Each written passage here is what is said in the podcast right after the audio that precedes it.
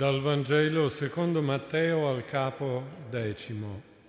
In quel tempo Gesù disse ai suoi discepoli, non abbiate dunque paura di loro, poiché non c'è nulla di nascosto che non sarà né svelato né di segreto che non sarà conosciuto. Quello che io vi dico nelle tenebre, voi ditelo nella luce, e quello che ascoltate all'orecchio, voi annunciatelo dalle terrazze. E non abbiate paura di quelli che uccidono il corpo, ma non hanno il potere di uccidere l'anima. Abbiate paura piuttosto di colui che ha il potere di far perire nella ghenna e l'anima e il corpo. Due passeri non si vendono forse per un soldo, eppure nemmeno uno di essi cadrà a terra senza il volere del Padre vostro. Perfino i capelli del vostro capo sono tutti contati. Non abbiate dunque paura, voi valete più di molti passeri. Perciò chiunque mi riconoscerà davanti agli uomini, anch'io lo riconoscerò davanti al Padre mio che è nei cieli. Chi invece mi rinnegherà davanti agli uomini, anch'io lo rinnegherò davanti al Padre mio che è nei cieli. Evangelo del Signore.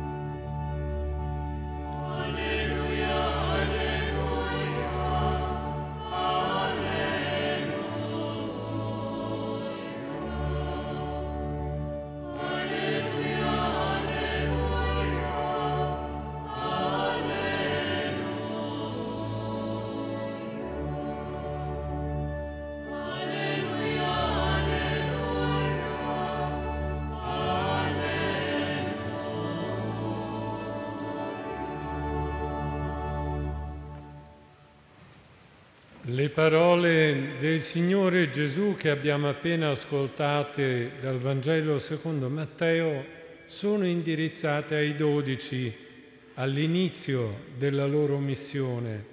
Raggiungono anche noi, quanti ci seguono da lontano in questa preghiera.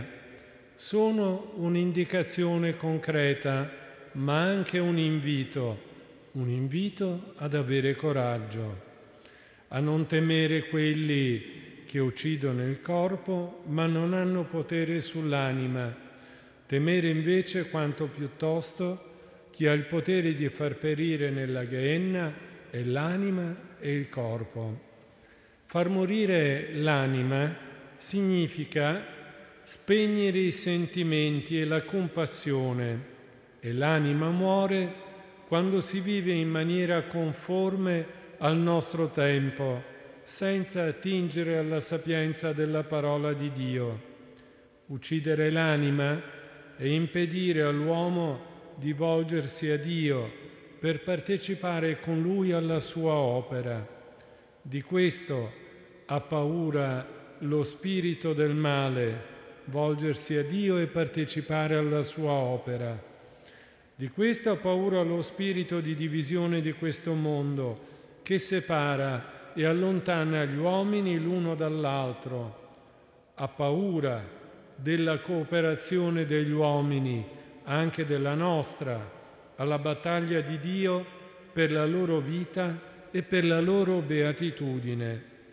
Il Signore di questo mondo sa che l'anima vive nel timore del Signore, principio di saggezza, misura della realtà, possiamo dire con libertà siamo piccoli davanti a Dio, ma siamo fatti a sua immagine, cioè siamo stati fatti, il dono della vita ci è stato offerto per proclamare le sue meraviglie e vincere il male in tutte le sue forme.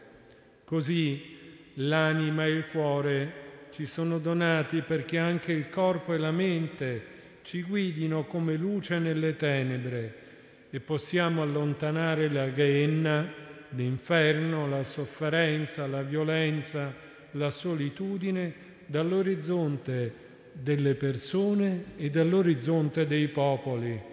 L'anima e il cuore fanno di noi uomini e donne in senso pieno. Per questo Gesù invita i dodici mentre le tenebre avvolgono ancora la terra e prima della sua morte e della sua resurrezione.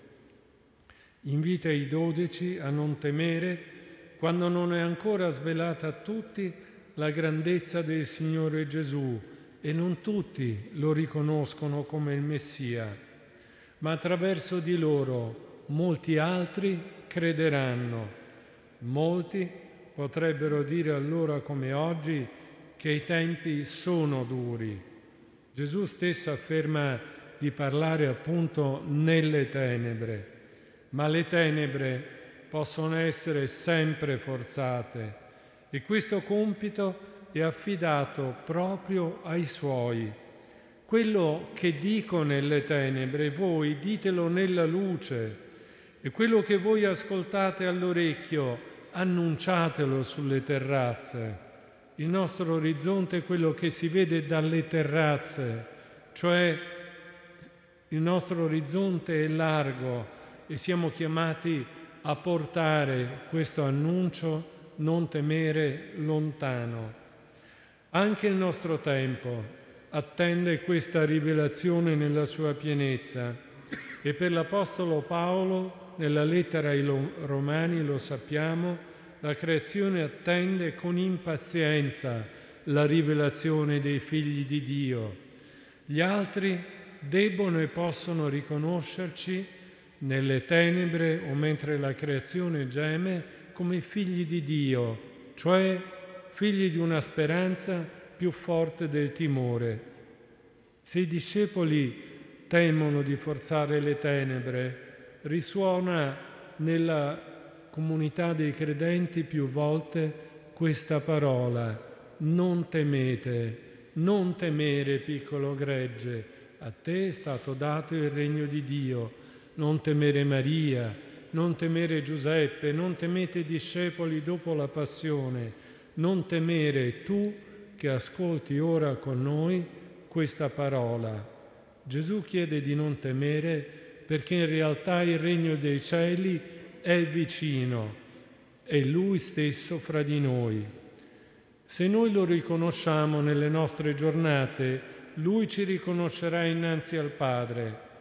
Saremo preservati dal potere del male, saremo più fiduciosi nella misericordia di Dio, quella misericordia che Gesù ci ha usato chiamandoci a essere discepoli.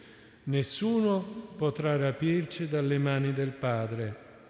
Così siamo consapevoli di vivere una grazia speciale in un mondo dove invece si vive e si muore abbandonati e soli.